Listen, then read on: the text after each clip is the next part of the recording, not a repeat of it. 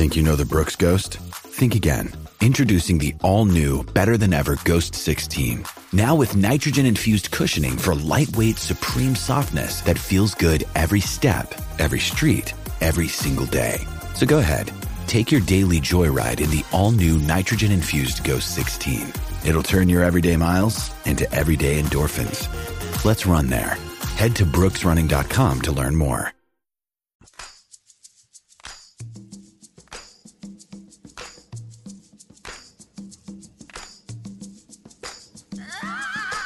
Up with E and Rod B. Brought to you by Bud Light on the Horn.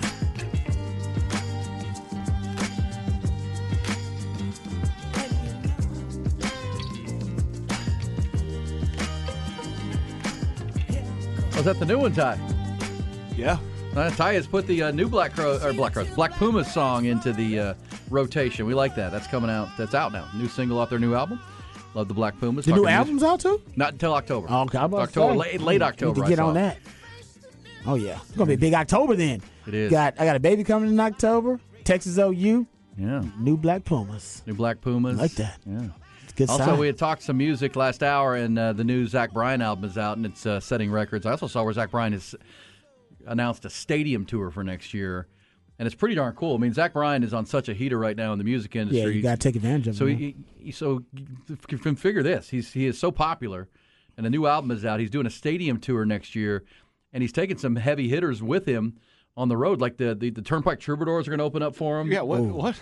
Uh, That's Jason crazy. Isbell and the 400 unit are going to open up for him on some shows. At, Damn. one of them, including a Cowboy Stadium. It's up at gonna be a- AT&T Stadium. it's gonna be a well, mega 'cause- tour Well, then. I mean, guys like Jason Isbell and Turnpike, they fill up arenas. They On don't fill up own. stadiums. On their own. They don't fill up stadiums. Yeah. No, that's I mean that's what I'm saying. Okay. Like they, they- you know, if Jason Isbell comes, the Moody Center will be packed, right? If he does, he normally plays ACL at the Moody Theater, uh, but could he likes to play the smaller ones. But you know, Turnpike and those guys, they can play. They'll they'll fill, but but arenas like stadiums, like AT and T Stadium, Mm-hmm. Yeah.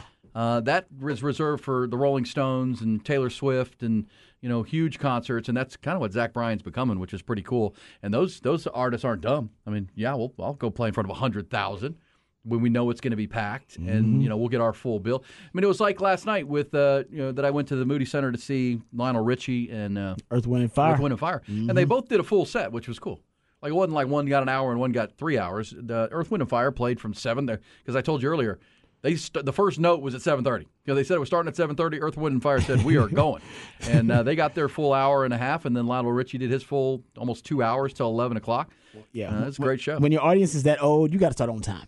When your audience is young, like when they like Ty's age, you can start 45 minutes late, hour. It's all good. When your audience is like 60 in their 60s and 70s, you're like, you better start on time. But I th- that's right, and they're old. And they're Yeah, old. Exactly. Well, and I also think it's smart for for Zach Bryan saying, "Look, I mean, there's a lot of Jason Isbell fans that probably don't know me. So if they come to see Jason Isbell at a full set, Mm-hmm. Crossover, and. Turnpike, Yep. and then they're going to stay for my show, I got new fans." Uh, and that's that's smart because he's uh, he's a comet right now Oh. in the country music scene. Um, but that's pretty cool. Then that's not just those two; there's a bunch of big big acts, and sounds like it's going to be double bill essentially, where both like last night, both both the acts get a Mm-hmm. or like, full. Tom, yeah. It's so crazy for me because with Zach Bryan, I like when I was in college, early college, I found him. When was he doing just YouTubes. doing YouTube videos. Well, that's And the story of Zach Bryan, right? He came out of the, the military, and he had written a bunch of songs while he was In the serving, military, yeah. And he had written, and, he would he had a YouTube channel where he would just sit around a campfire Mm-hmm. and sing with a guitar, not the highest quality. It's just like him on his phone recording himself, and It was awesome. fire. and it took off. Hmm. And now here he is with stadiums. I mean, those are great stories. And It's one of those where my friends are like, "Thank you." I, I remember when you showed me him back. It's then. the American like, dream, you Were, you, you were ahead of times. Yeah. It Well, makes and he's- he's- about my music taste. That's legit. Well, no, you know, you're- no, people are thankful. I, I always thank E for introducing me to the Black Pumas. You're thankful to somebody that expands your horizons with art in that way, whether it be art of a great TV show, great, you know, because it brings you joy.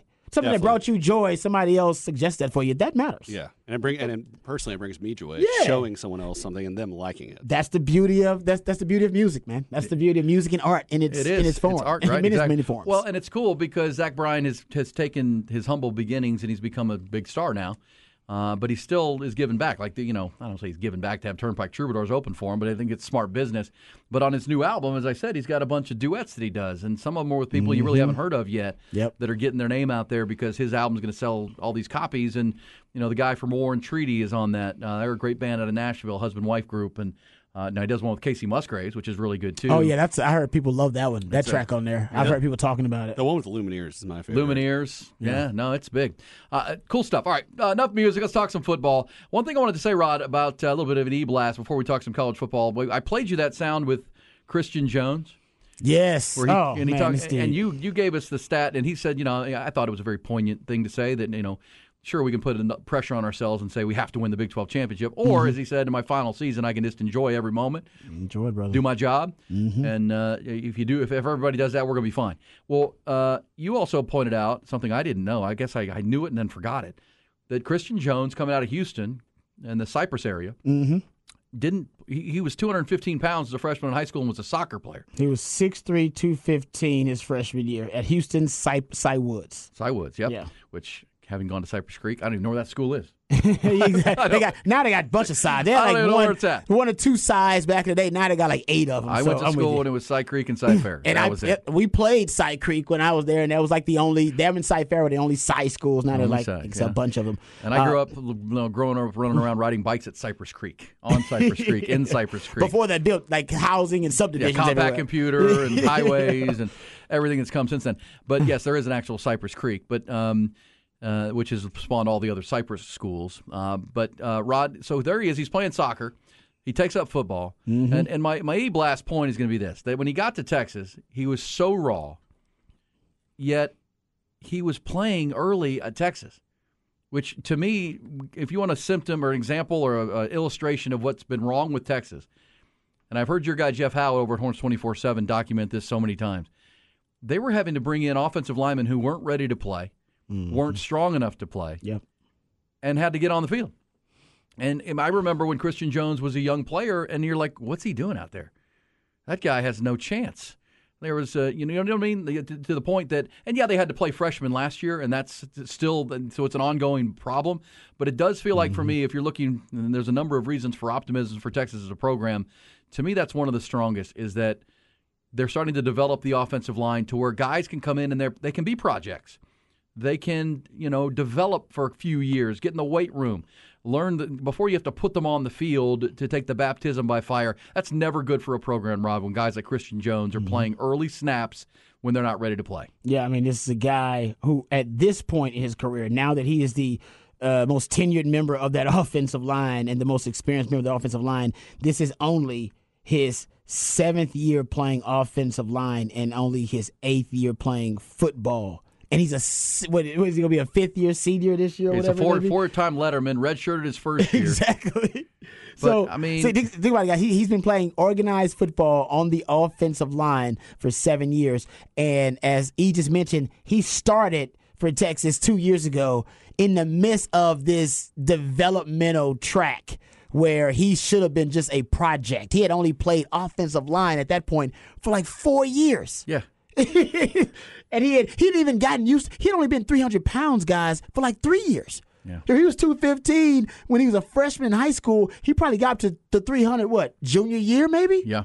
So he had been 300 something pounds at that point for four years. He didn't even know how to carry his own weight. Well, and uh, you know, Sark Sark was not outside of it. He put Christian Jones on the field that when they went to Arkansas, and he, that's when he had a, terrible game there. He did. Uh, but that you pointed out to me that that's when Sark couldn't even have a spring game because they didn't have any offensive linemen. yeah, they didn't. Remember, he, he came in. He, he was complaining that Tom Herman had recruited so many wide receivers, but not enough Yeah, offensive linemen. looking at the roster, why do you have so many slow wide receivers and s- not enough offensive linemen? We got to flip this. Yep. And then you look at the depth chart now, and again, it's not saying it's all fixed, but it's on its way to getting fixed. Oh, yeah. And this year, with five returning offensive linemen, three guys in the rotation who have played, uh, and as we said yesterday, there's a there's a you know outside of Christian Jones, the other four starters could be back next year. Yes, because. Kelvin Banks has have to come back and play a junior season. Uh, all the others will still have eligibility, and they've they're being pushed from behind, and that's a huge credit to Kyle Flood, the Pancake Factory, uh, Steve Sarkisian. They've made it a priority. And it's flipping. I mean, because you you you've got that that that class of beef that came in with Kelvin Banks and DJ uh, DJ Oh, yeah. Campbell and that group. That was the highest rated offensive line haul in recruiting in the last five years. The only schools that were also in the top five were Bama and Georgia. Well, and think about this. in terms of offensive line hauls. and, and maybe they all stay or maybe they don't. But this year, as freshmen, they brought in Andre Cojoe out of Mansfield Timberview, 6'6", 355. Um, Jaden Chapman, who's come in from Harker Heights. He was on our all flex team last year. Uh, 6'4", 308. Trevor Goosby out of uh, Melissa, Texas. I mean, these are all guys who Payton Kirkland, the big kid out of Orlando, Umeozulu. Florida. Umeozulu Umeo good Zulu is there. He's a redshirt freshman. I'm just talking about this freshman oh, talking about the class. freshman class, yeah. Well, guess what? You're you're not going to need them to play for three years. You know what I mean? Now, if they if they perform and they can, then you do. But that, you don't need them this year or next year uh, to to play. Arguably, which is exact. Well, then Payton Kirkland steps in as a. You know, he probably redshirts this year. He's six six three fifty. Love the mountain of a guy. But you know, next year he competes for some snaps, and the next year he probably walks in as a starting player. That's what. If you want to ask what Georgia does to reload and and they're, they're they stay as good as they were. If Alabama reloads when they lose guys to the draft, you know, that's how you do it, Rod. You got guys ready to play who have developed properly in your system and aren't forced onto the field to get overwhelmed when they're not ready to play. Yeah, and the truth is, you know, all the things that you know you're mentioning and that we brought up even yesterday that this is the first time since at least 1993 that you return all five of your your starting offensive linemen from the previous season. Even Kyle Flood remarked that was rare for him that he can't remember a time returning all five stars. My man Jeff Howe went deep into a great stat and he said there have only been five times since 1992 where Texas started every all the same offensive linemen in every game. All right, talking about the, the season for basically to start of season to the season's end. You start at the same group of five offensive linemen the entire season. He said that's only happened five times Yeah. since 1992. So you're talking about an unprecedented amount of con- a, a level of continuity on this offensive line that we haven't seen in you know close to 30 some years potentially on the 40 acres. Last time we had this cut- time of continuity, potentially E. Hogan was partying on East Riverside. That's all right. in the party house London some- Square, baby. With some of these Texas offensive linemen. So I'm expecting this group really to to be able to dominate at, at times on the line of scrimmage, to really be able to impose their will and reset the lines of scrimmage. Uh, because, like I said, we just haven't had this much continuity, this much continuity, this much talent, and this much consistency with the same group in close to like I don't know, 25, Right, and 30, I- 25 years or so. Yeah, been, a- been Been a long time. Uh, It was 30 years since I've been partying on East Riverside Right. in, in the four bedroom apartment. Uh, but yes, and that's. Uh, but it's been a priority, and it really is. If you want to ask what's going to flip this, sure, quarterback is one thing. But look, uh, Georgia has won two national championships with Stetson Bennett, right? I mean, because Mm-hmm. their lines of scrimmage are so dominant. Uh, and they're they're they're so physical on defense. I mean, that's what has separated them. And again, the Longhorns are not there yet, but they're getting there.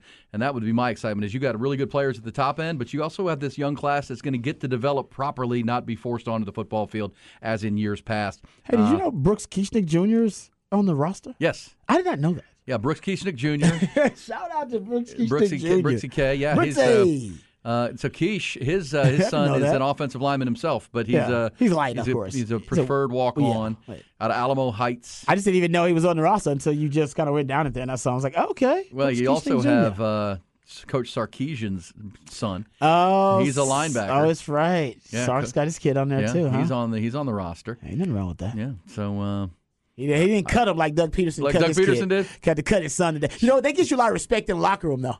Yeah. he was like, "Hey, he cut his son." It's like, "Yeah, good," because he, he, you know, I mean, they, you, you don't want that nepotism to kind of seep in there. that was one of Rod's off the record comment. Yeah, Doug Pederson cut his kid. See you. He had to. Sometimes you have to. Hey, nothing wrong with that. Hey, can we uh, real quick because uh, during our, our Horn Top 20 countdown conversation, we had the uh, live music update, the set list ATX, uh, but wanted to give a quick mention to the third ranked team in our in our countdown, and we'll do a much deeper dive here in a little bit, and I'll tell you why. But first, let's hit number three.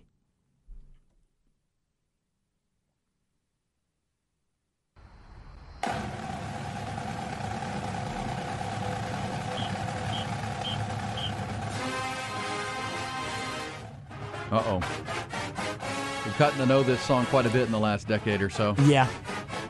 Unfortunately, we've heard it a lot in the last ten years. Dun, dun, dun, dun, dun, dun. Roll Tide, duh. I don't actually like. I don't like the fight song that much though. It's not a great fight song. I feel like Well, I've- Dixieland Delights. I've a ever told you my that's roll tide. Have I ever told you, Rod, my roll tide duh story? no. So there was a time, um, gosh, what was the year where we we Quan Cosby. By the way, Quan Cosby just texted me and said, "Hey, I was at the concert last night. Wasn't it great? Yeah, he was at the Oh, he was there too. Lionel Richie concert. Age range, a little younger there, then. Yeah, so we did a great thing. Um, we had Captain Jim at the time, so we knew we we, had, we knew a rich guy with a private plane, Rod. Ooh. So we decided it'd be cool Those to are the do. best rich guys. Those are the best rich guys. Captain Jim. I think he lives in Puerto Rico now, trying to you know, pay less taxes or something. Smart man. That's why, he's, that's why he's rich. That's why he's rich. That's why he's rich. So we came up with this plan. Uh, our friend Ashley Camerath had the idea, and Oh, I remember went, this. I remember and Bucky this. And, I and you went went to different games. Well, it the worked, state. the way the calendar worked out, and it was this coming weekend. It was Labor Day weekend. We went to we went to four games in two days, uh, or at least parts of four games. And because we had the private plane, we got to go to on, on one day on a Saturday. We flew to Houston in the morning and went to the U of H Oklahoma game That was nice. at at NRG Stadium, and then by got to see that into the third quarter, and then you know took the took the the, the driver service over to Hobby Airport, got back on the plane, and flew to College Station oh yeah. where we watched UCLA, quarterback by uh, Josh Rosen, I remember this. play A and M, and it was a hot, blazing hot day. Mm-hmm. That was brutal. But we were on the sidelines for that, and for again about three quarters, I saw my, I saw Myles Garrett hit Josh Rosen so hard one time coming off the edge, it was brutal. I thought he was going to quit football, and based on his pro career, probably should have. Hey, no, he wouldn't have got that payday though. Yeah, he got that He payday. got that payday. Yeah, but Myles Garrett decked him. I got to mm. see it sideline view. So then we got back in the jet and flew up or plane and flew up to Dallas where USC was playing Alabama that night. Man, I'm worn out just, just listening to well, you talk the, about well, the trip ended back here in Austin the night that Texas played Notre Dame. uh, man. with the swoops package, right? Oh, swoops it's there right. is. Yeah, yeah. 18 Willer, baby. And so that's how the Labor Day weekend. So four games in two days. We made a little uh, movie about it, and the documentary kind of thing. Uh, it was really cool. It was That a fun really cool. experience, and Quan Cosby was with me. And we, you know, it's nice to have a plane ride. It does. Hey, it is. It's nice to I that. wouldn't buy one. I'd rent one, but because if it flies, floats, or you know what's, rent it. Uh, but so we had a good time. But the point of the Roll Tide Dust story is that as we were leaving Cowboy Stadium, AT and T Stadium, Okay. USC and Alabama played, and it was billed, and these are the big all-time blue blood heavyweights, and Alabama beat them so badly, like so badly. Like they stole something. Oh, it was a crushing. yeah. And so we're walking out um, to uh, to be done for the day. It's been a long day, and we walk by these drunken, backwards oh, uh, Alabama fans. Nice ladies, nice ladies. And I looked over at them, and they gave me this glare, and, and I go, "Hey, good game." And she looked at me in her drunken buzz and said, "Roll Tide." Duh. Roll Tide. Duh. And I was like, "Amen, brother. Amen, sister. That's awesome." Uh, and she was like offended. Duh. That, she was offended that I said good game. Hey, nice Wow. game because Like- I wouldn't root for either side. And she's like, "Ugh, yeah. roll tide. Duh. She's like, we don't need your compliments. We're Alabama, Dad. You know who you're talking to? Yeah. Hey, those people last year were scared. I could see the fear in their eyes. Here. Oh yeah. Yeah. Same Uh, people. They were like, "Ugh." that's why oh. this game. So That's true. That's, a good right. point. They They're good. probably were. And because that's the thing. They were we- three touchdown favorites, weren't they? Right. Something like that. 20 Yeah. points. And I can say this that Texas, look, Alabama fans will say, and it's it's accurate, that we lost two games last year on the last play of the game on the road, right? Mm-hmm. And they're a number three team in our countdown. But they also should have lost A&M. If A&M could have executed a red zone situation, they beat them. Uh, they couldn't. Uh, if, if Texas had had a couple of breaks or made a couple more plays, and Ryan Watts make, makes a tackle, yeah. Texas may have beat them. Oh, that safety, that bad call. That Yeah, the bad call. Yeah. So yes, they were uh, two plays away from being undefeated, but they're also a couple plays away from being a four-loss team, which has people questioning where Alabama is. We're going to find out. And the reason I didn't book an insider guest today, Rod, for, for to number three, is because we're going to talk about them deep dive Oh, next week No doubt. uh, when Texas comes off the Rice game, and we'll have we'll save all of our our ammo for the guests next week to get the four one one on Alabama. But what is your overall thought? Uh, is is is the case that they're sliding held any water, or are you concerned if you're an Alabama fan that you know Kirby Smart is taking control? Uh, and and the, the run is is not going to be like it was. It's going to sli- slide a little bit. Yeah, that's inevitable, right? I mean, Yeah. you can only dominate uh, the, the the space for so long, and they've been dominating for almost a decade plus. And so I think a, a slide, a regression, is expected. I actually think you know, from all the different data points that I've gathered and the data points that have been pointed out by yourself and other people, I, I think, you know, a, a slide for Alabama would be three or four losses. But, I mean, to me, this this Alabama squad right now, they don't have that that Bryce Young presence, that Will Anderson presence. That's somebody that can make up they can make up for ground that you may be lacking in Yeah. other areas. I mean, Bryce Young, you, you just said it. Bryce Young basically won that game at Texas last season. If he doesn't make that play uh, to keep the play alive and scramble out of the Ryan Watts sack, the game's over.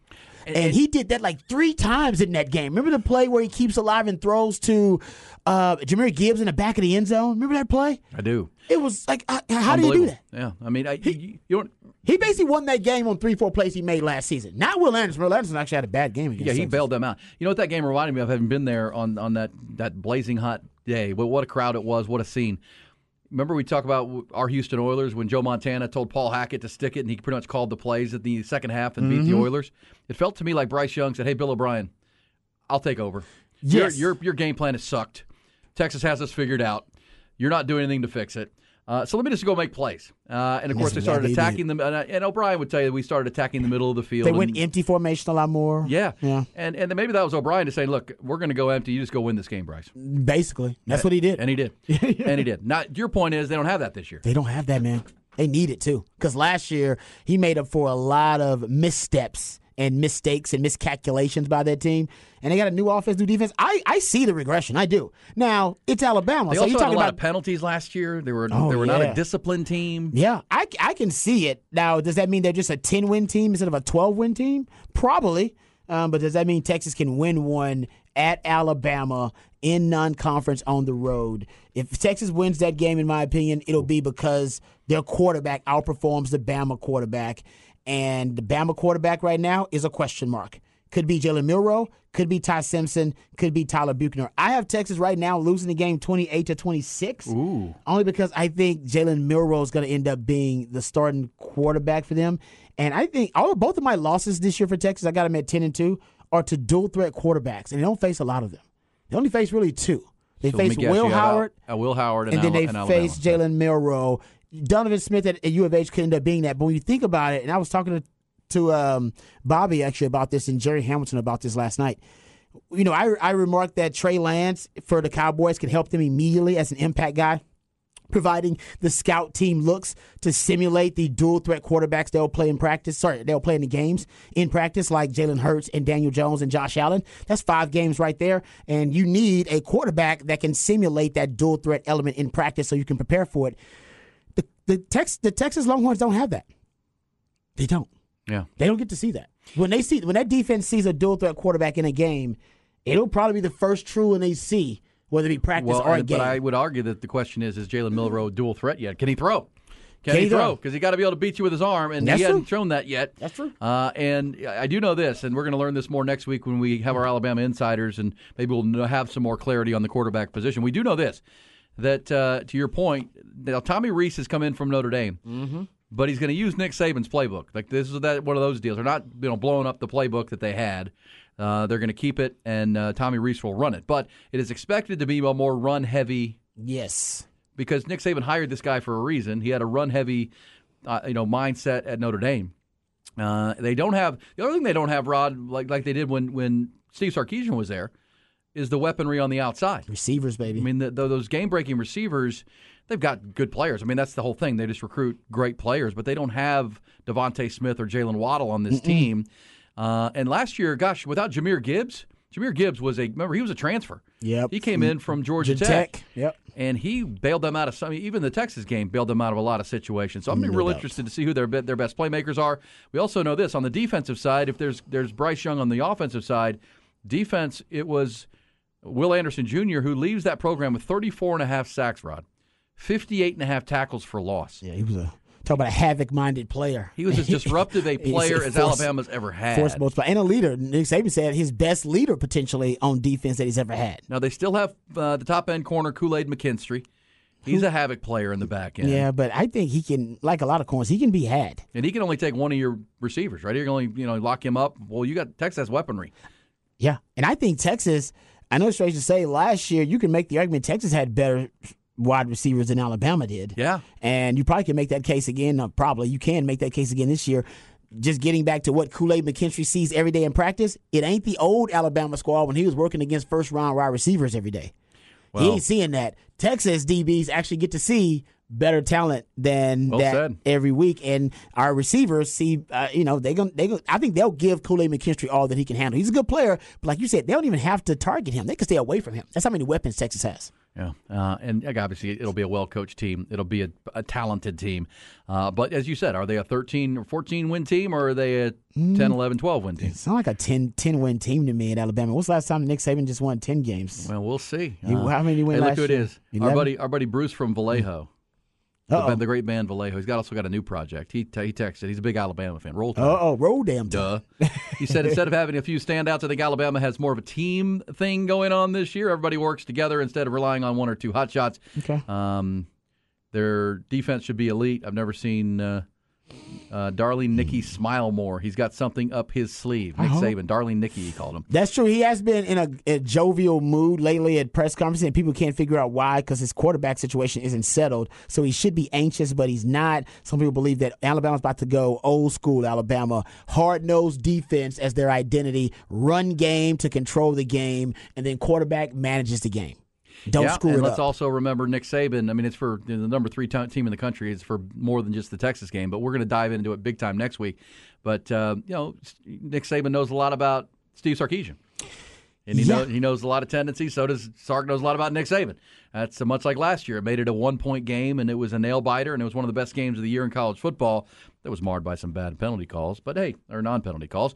But either way, Texas and Alabama, but Alabama number three. Uh, next week, you can anticipate we'll talk to all of our, our Bama insiders and get the 411. Because, you know, at, at Ohio State yesterday, Ryan Day announced who the starting quarterback would be, but made it clear that both guys would play. Nick Saban hadn't announced that yet. He has Yeah. not said a word, and it's probably going to go to the first snap against Middle Tennessee State this weekend. And uh, we'll get, as you said, they're going to play all three quarterbacks this weekend. if I, I I I would be shocked and flabbergasted if Nick Saban didn't play all three quarterbacks. I'm not talking about play them all, you know, as the game goes on. I'm talking about initially first quarter. All you three? see all three quarterbacks in the first quarter at one point, just, to try to keep Texas. Basically, try to keep Texas from being able to single in and zero in on any one quarterback to game plan on. Now you got to waste all your practice time devoted to multiple quarterback preparation, and you're only going to see really one of those guys. Nick Saban knows who it is, but nobody else does. Yeah, and that's uh, some of the cloak and dagger stuff leading into that game in two weeks. Number three in our countdown, Alabama. Obviously, a lot more on them and where they stand next week as uh, Texas gears up to play. them. we'll be back when we do. We'll go behind the burnt orange curtain. Rod's got some good stuff on Texas as always. Also, um, the more on the e blast, and it's the fifth quarter, so you never know what's going to happen. The wheels can come off at any moment. Five hours into this show. Erin Hogan, Rod Babers, Austin, Texas Sports. The Horn. I'm doing it right now. What do you get out of jail? I'm gonna have some fun. What do you consider fun? Fun, natural fun. Fun times, fun times on a Wednesday. We're closing in on football season. That's a good thing. High school got it going last weekend. Too early, by the way, too hot, but it did. Earliest start for the uh, high school football in the state of Texas in nearly 50 years. When you need mealtime inspiration, it's worth shopping Kroger, where you'll find over 30,000 mouthwatering choices that excite your inner foodie. And no matter what tasty choice you make, you'll enjoy our everyday low prices, plus extra ways to save, like digital coupons worth over $600 each week. You can also save up to $1 off per gallon at the pump with fuel points. More savings and more inspiring flavors make shopping Kroger worth it every time. Kroger, fresh for everyone. Fuel restrictions apply. But uh, tomorrow on the show, for you Vandegrift Viper fans out there and high school football fans, we'll re- engage our weekly visit with Vanderbilt, Vandegrift Vipers head coach Drew Sanders. Nice. Uh, Drew and his team will, Like uh, that. walloped Dripping Springs in game one, down in Dripping 27 7. And you had Mark Henry texting the show. Uh, Mark Henry's son plays for Vandegrift now. Mm-hmm. And they were in the state title game a year ago, and they think they're pretty darn good this year. So we'll talk to Drew Sanders. Of course, we carry Vandegrift football here on the Horn on Friday nights. So look to talk some football with Drew tomorrow on they, the has Vandegrift solidified itself as the number two program in Central Texas? Well, area? it's going to be close. I mean, it's like Lake Travis, Ooh. Vandegrift, West, and Westlake. That's a Westlake's number bold one. statement there, sir. And Lake Travis got a big win last week. They they played at Arlington, or were they Arlington home or, Martin. Or were they home or away? I'm not sure. They they play Arlington Martin almost every year though. and It's Arlington good- Martin is a game. great program. That's they're where DJ. DJ Campbell, uh, the Texas guard, came out of that program. Just great talent out of that program. Um, they they beat them thirteen to six, and so it tells you their defense is pretty good uh, at Lake Travis. But yeah, Vandegrift. We'll learn more about them with Drew Sanders tomorrow. Uh, Westlake's got a kicker that can make sixty yard field goals, and they had a tough one last week, 31-21. beat a team out of the Houston area. H Town. It's all right. H-Town. A dub's a dub. Dub is a dub. I wonder what the goal board looked like after that one. the goal board we learned from Todd Dodge, which is awesome. Uh, but yes, that's going to be part of to our show tomorrow. Uh, also tomorrow, obviously, Dot Rod will go deep on uh, these these college football games because they start tomorrow night. There's a great slate of Oh, Thursday night man. And I, I, you know, great's maybe over the over the skis, but really good slate of Thursday games because this Mm-hmm. this week doesn't. You know, next Thursday there'll be NFL. There'll be the Lions and the Chiefs opening up the NFL season. But this week it's all college football, and there's some good ones against, including Florida and Utah. That Florida Utah one. That's that's a sexy matchup. No Cameron Rising for Utah. Um, that's at Utah too, if I'm It not is. mistaken. It is. It was You- at the Swamp last year. Yeah, Utah plays well at home, though. I mean, Utah, with or without Kevin Rising, you expect them to still have kind of that physical brand, that physical style of football, and we'll see where Florida is. A lot of people think this is one of those make or break years for Florida, that Billy Napier's got to show something. Well, and how about uh, progress? how about uh, that that you know the Big Ten? You've had the debut of uh, Matt, Matt Rhule. Yeah, I, I'm, a- I've been a big Matt Rhule fan. against Minnesota. PJ Yeah. Fleck and the gang. That'll be a Fox game tomorrow night with PJ Fleck against Matt Rhule, Minnesota and Nebraska. Big one in the uh, because remember the Big Ten is going. They got they got some conference games early, including Ohio State and Indiana, and that one. I'm not even sure who's the starting quarterback in Nebraska because Casey Thompson left to go to, to be with Tom Herman. Right? We'll learn more about those teams tomorrow. I think those are the only two Big 12 games that are conference game to start the year. Everything else, Michigan plays East Carolina, Penn State's playing West Virginia. Indiana, Ohio State. Yeah, those two. Indiana, Ohio State, Hmm. and then Nebraska, Minnesota. Okay. Those are your two in the Big Ten. But, uh, oh, Sunday, Labor Day, Northwestern, what an offseason they've had. No. They're going to play Greg Schiano and Rutgers. Rutgers. Yeah. Um, Northwestern. Well, and you can see the Big Ten working there with their, their TV partners, Rod, because it's all about TV partners. Uh, they've got nationally televised games to start the year. So Nebraska, Hmm. Minnesota, Fox tomorrow night. The projected starting quarterback for Nebraska is Jeff Sims, who transferred from uh, Georgia Tech after three. years. Okay. Oh yeah, Thank you for that, Ty. Finding that there you go. So they got Hard the Fox keep game tomorrow night, while ESPN will have the Florida Utah game, and then Saturday they've got the Ohio State Indiana game as the main window CBS game. That's not. Remember, that's- remember, CBS is taking over the Big Ten this year. Yeah, that's that's not a great game to be in that window. That two thirty CBS game. Nothing sexy about that. And then the night game, yeah, Sunday at noon on CBS is Northwestern and Rutgers. That do anything for you? No. No, not me either. No. Sorry. Not sorry, me. Big Ten. No. Nah. No. I need something a little bit more to um, wet the palate. Wet the palate, because then you get to Saturday, Mm-hmm. Ooh. and your TV marquee Oh. games are TCU, Colorado I 11, can't wait to watch that. Even, that might end up being a blow. I think TCU's favored by what, 20, three touchdowns? 21 and a half. 21 and a half. 20 I still, and a half, I still 20 can't wait to watch it. Even Deion being blown out is entertaining. It's Yeah. gonna Yeah. It's Hey. to be entertaining somehow. Well, middle of the day, you've got uh, Washington and Boise State. That could be a decent game. that And could actually be a bit up a in game. Seattle. That's worth watching. Uh, um, and then, of course, the, the game we like a lot is Houston and UTSA. Houston and UTSA. And UTSA, I wouldn't be I wouldn't be surprised if UTSA comes out and puts it on U of H. Agreed. because they got you know they returned the quarterback again, Frank Harris coming from back for his sixth year, and Jeff Traylor. His teams just they get better They get better. even when they lose talent. Usually at that level of play uh, where UTSA is playing, you lose a lot of NFL caliber talent, stuff talent like that. It is just debilitating. Just decimate your roster. Not not with Jeff Traylor. He's he's bringing in guys from that that San Antonio area because he wants to instill a lot of pride in that area, and he's developing a ton of talent. Hell, they gave Texas all they can handle when they came here to play Texas. And by the way, he was down like three starting offensive linemen in that game. He can coach, man. He can And coach. he's still putting dudes in the league too. Yes, he is, man. I'm tell- it- it- He can coach. yeah, U of H better watch out because if he beats U of H really bad, those big money boosters and donors down there in Houston, was it Tillman Fertitta, one of them? He Yep. probably will be there. They'll start looking at Jeff Traylor like, you know what, man? Why don't you just bring your formula right on here to H That's one of my uh, top five picks for the weekend, for the opening weekend. right Oh, You we got UTSA winning? UTSA minus one and a half. I, Dana I'm with you. Holgorsen's That's, that seems like easy money to me too. Because that UTSA man, they be, they're impressive. They, really are. They Every Hey, year. we got uh, what's popping before the top of the hour. What we're going to be popping on today and tonight, including some big baseball games. Uh, one other note: Baylor plays Texas State. That'll be worth watching because on ESPN Plus. But you get to see the debut uh, of G.J. Kinney, and you get to see Baylor, and then Texas Tech on CBS on Saturday nights playing Wyoming.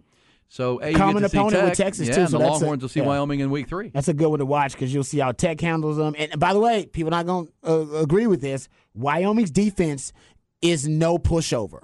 they actually have one of the better defenses, if not the best defense in that conference. So they got a decent defense. I know. I Crazy like to say it. that. I they like got a pretty good defense. Well, and can I say to the Big 12's TV partners, Fox and CBS, could we have flipped that? Could the Wyoming game with Tech be middle of the day because it's going to be like 75 degrees in Laramie, Wyoming? And Yeah. then the Texas game with Rice could have been a night game, maybe? They- Maybe? Wyoming has a linebacker, Easton Gibbs. Oh, name. He was the Mountain West Defensive Player of the Year, and they also have another one, Shu Suano, Suanoa. Um, and he, they, they basically their linebacking crew is probably the best linebacking crew in that conference. I've been already doing Wyoming prep.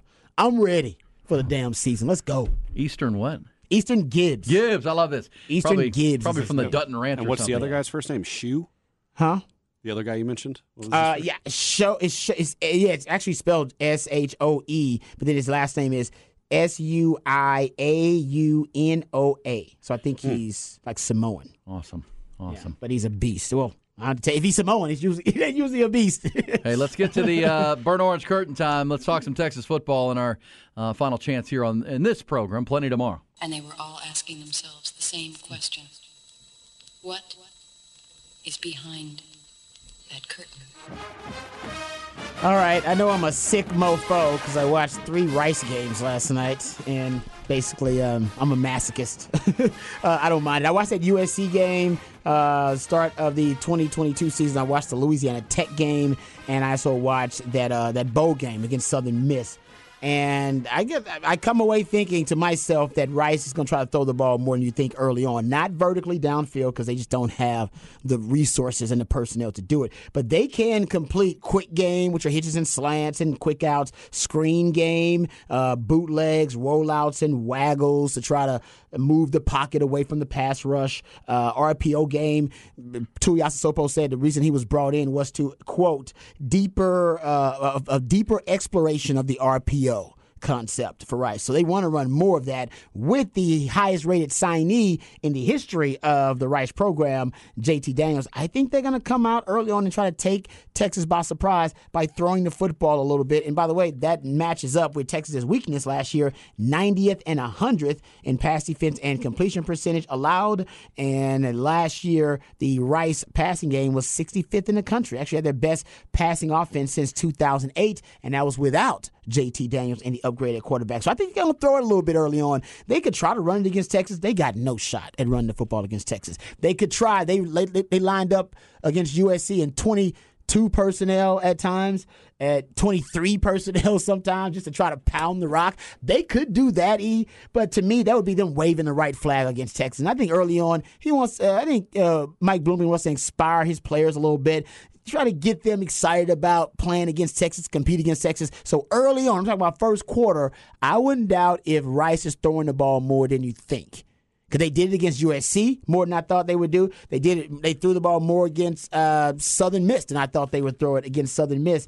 And you're gonna look at it. I went and looked at the Southern Miss game. They threw it 39 times. Uh, I went and looked at the UTEP game. They threw it 31 times. Uh, we'll go back and look at that, that UTS game. Now, UTSA they couldn't run the ball for to save their lives, so they would just dominate on the ground. But they threw it 42 times. I think they're going to throw it early on more than you think. And Luke McCaffrey is his favorite like target. Uh, he, Well, Luke remember, McCaffrey. Bloomgren came in from the, the David Shaw program at Stanford. Yes. And so I think you're going to see that, that basic, you know, in their, their conference games and other games, they'll probably like to be a little more of a power team. But I think you're right against Texas. Yeah. That's please. barking up a, a bad tree. right? Yeah, exactly. Uh, his ma- but so yeah, you have to find your matchups, and uh, you know JT Daniels is a veteran quarterback who's seen a lot of different defensive schemes. He's played Texas a couple of times. in in DKR Yeah. twice. so yeah, I mean that's going to be your best chance to move the football early, and maybe that can loosen up some run game for you. That's yep.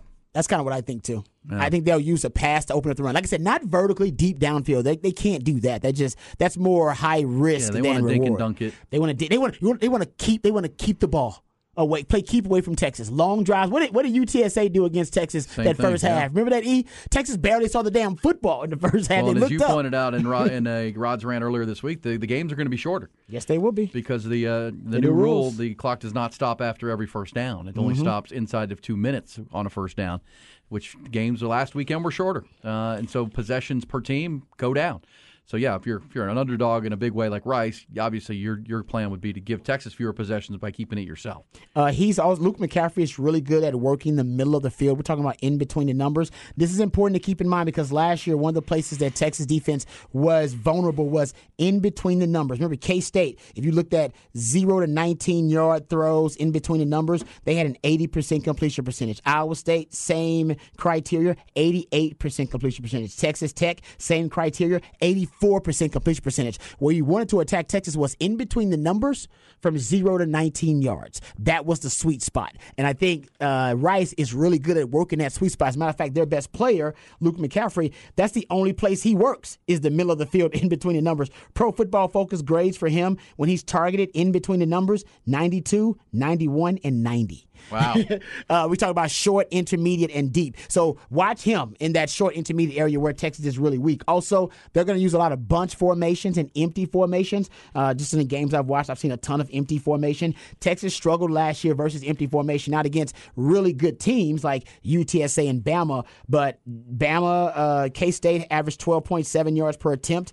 Uh, out of empty, Bama was at 7.6. UTSA was at 9.2.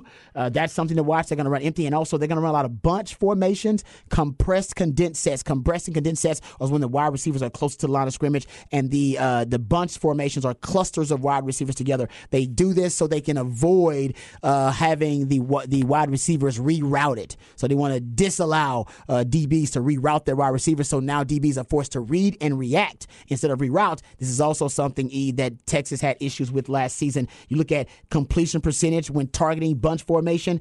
Bama 80 plus percent, Iowa State 80 plus percent, Texas Tech 70 plus percent. That is an issue they had last season too, and I guarantee you Rice saw the same film that I did. Yeah, this guy says Jeff Traylor at Texas A&M would be a problem for Texas in the future. Please hire him, Houston.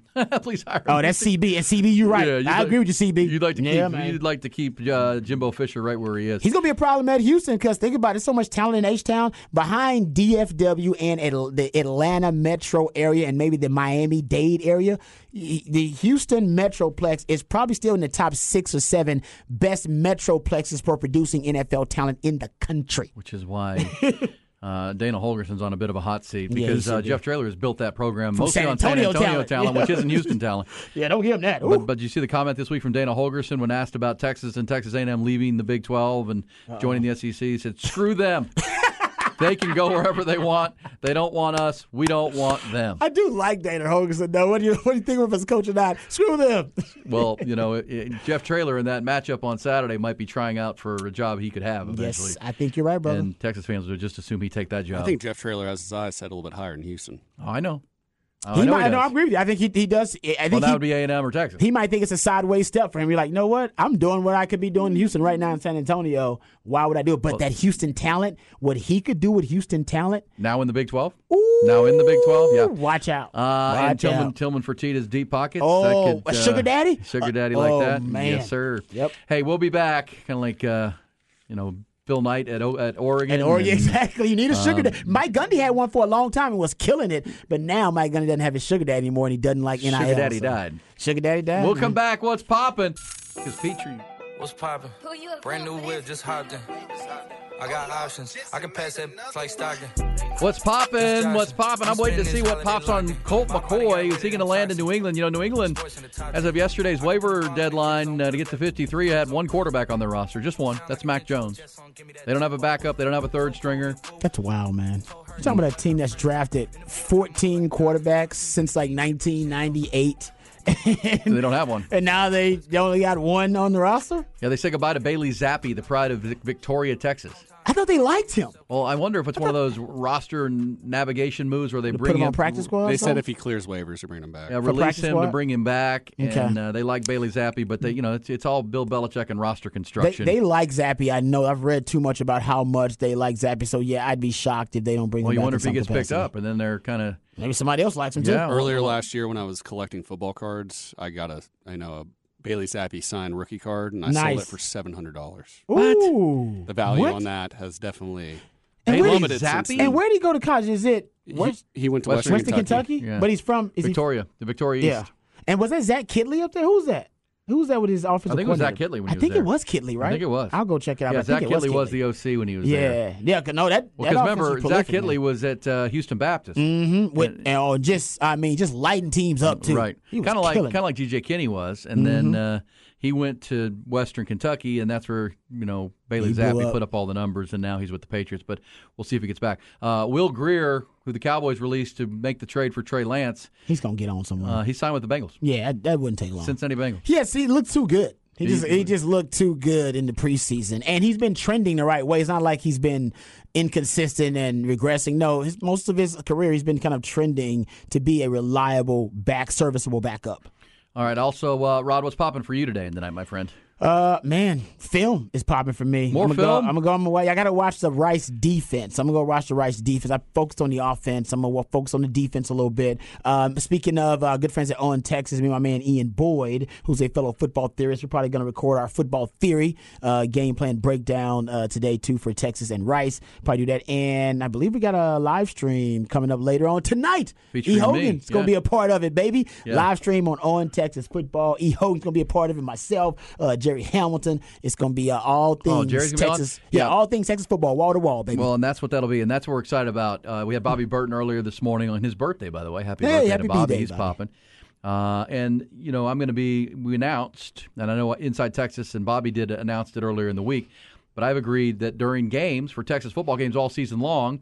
I'll do my part on the pregame with you, Rod, for a couple of hours here on the horn before each game. But during the game, I'm going to be uh, in my home studio watching the game with Inside Texas, uh, you know, fans and Texas Longhorn fans on their YouTube channel. It's called On Texas Football. Oh, yeah. and we're going to do essentially the Manning cast. That's going to be me, and then rotating people in like yourself, uh, Bobby Burton, Jerry Hamilton, uh, you know.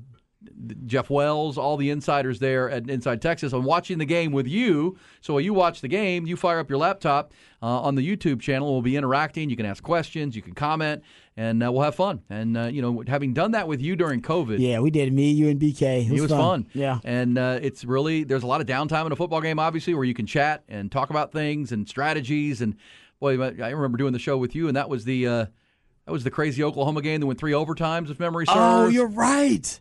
That was the game in which Bijan Robinson against Texas Tech, we thought he was paralyzed because he Oh, his, neck went Thought he backwards. broke his neck Yeah, and so he just you- jogged off the field like an alien. Yeah, we're just sitting there talking to our listeners, like, "What the heck? How did he get up from that? He's the Matrix."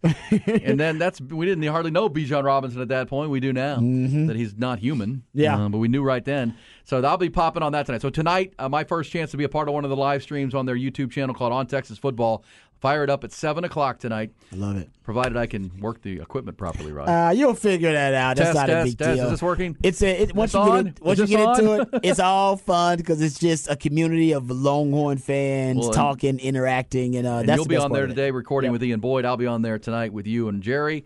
And remember, during the game, all game long, four quarters, halftime, the whole bit, we'll be talking Texas football in real time, like the Man- like the Manning Bros do. Yeah. and I'm looking forward to doing that tonight. And remember, if you want to watch that during, you don't even have to be a subscriber to Inside Texas to watch the YouTube channel. So We suggest you do subscribe, but you don't have to. yeah, well, hopefully you learn a lot from their insiders and Yeah. you want to subscribe. That would be a right. goal. But uh, we expect to have a large audience for that every single week. Well, long because only you know hundred thousand will be at the stadium, but millions will be watching that game that are Longhorn fans. And you got so I mean, we talk about the the Horn app all the time, and we get people hitting us up from all over the world. As a matter of fact, this morning we had somebody hit us up from a very exotic place, and I can't even remember where, Yeah, where it's from. Budapest Right? or something. It was that. Yeah, it was right. We got to go find that. I was like. I was like, whoa, that's wild. Uh, but yeah, same thing with the Longhorn community. You got you know thousands of Longhorn fans all over the world, and they want to be a part of the community. They want to socialize with Longhorn fans on game days. That's right. And this is another way for you to do it. You can watch the game, hang out, eat Hogan, E. Hogan and friends. There's gonna be E and friends around there, and then everybody's just a community of Longhorn fans talking about Texas football and the on brand. Texas football YouTube. Also on our YouTube page, that's uh, the Horn Austin. So you've got that, so you can watch our show and Oh, pay yeah. attention. All right, Astros Red Sox this afternoon as well. Astros Red Sox. You got Oakland and Seattle uh, this afternoon too. Those are both day games. Rangers play tonight. Uh, they're going to play the New York Mets at 5:40 uh, our time. And yeah, right now with 30 games to play, essentially, it's a flat-footed tie atop the American League West, uh, three-way tie with a sprint to the finish line. Ty, do you have a pick for tonight? Last night you got the first two legs of the parlay. Well, you made me do the parlay. I made you do the parlay, but, but you got to rescind it because George Kirby, the ace pitcher, didn't start. Yes. That's why I gave that to you. Yes, exactly. Uh, tonight we're going with the Tigers against uh, the Yankees. Gerrit, Tigers. Gerrit, Ooh. Cole's on the mound, but You're fading the Yankees That yep, that's pretty easy money these days. with Gerrit Cole on the mound against uh, Wentz. He's not the same Gary. Eleven Cole. and four against two and ten. Well, I mean Gerrit Cole's eleven and four with a two nine five Not bad. ERA. It's not like he's been terrible this year. Yeah. that team's been terrible. The bats have been terrible. Is the big thing. For That's me. right. Uh, they're, the guy Only need went- one run. Let's go uh, Joey Wentz for the Tigers uh, tie is two and ten on the year. That's all right. Struggling. Just a regular. That's why, that's why it's an outsider pick. That's why it's off the nose. That's why it's the uh, it's the Sex Panther pick of the night. Sixty percent of the time, or maybe less. It works all the time. Rod, have a great uh, Wednesday, my friend. Tomorrow to be one day closer. We'll be talking football on a Thursday. Uh, miss any part of today's show, including Bobby Burton, our talk on Alabama, all the Texas talk and the Cowboys is podcast at hornfm.com. Ty says take the Tigers.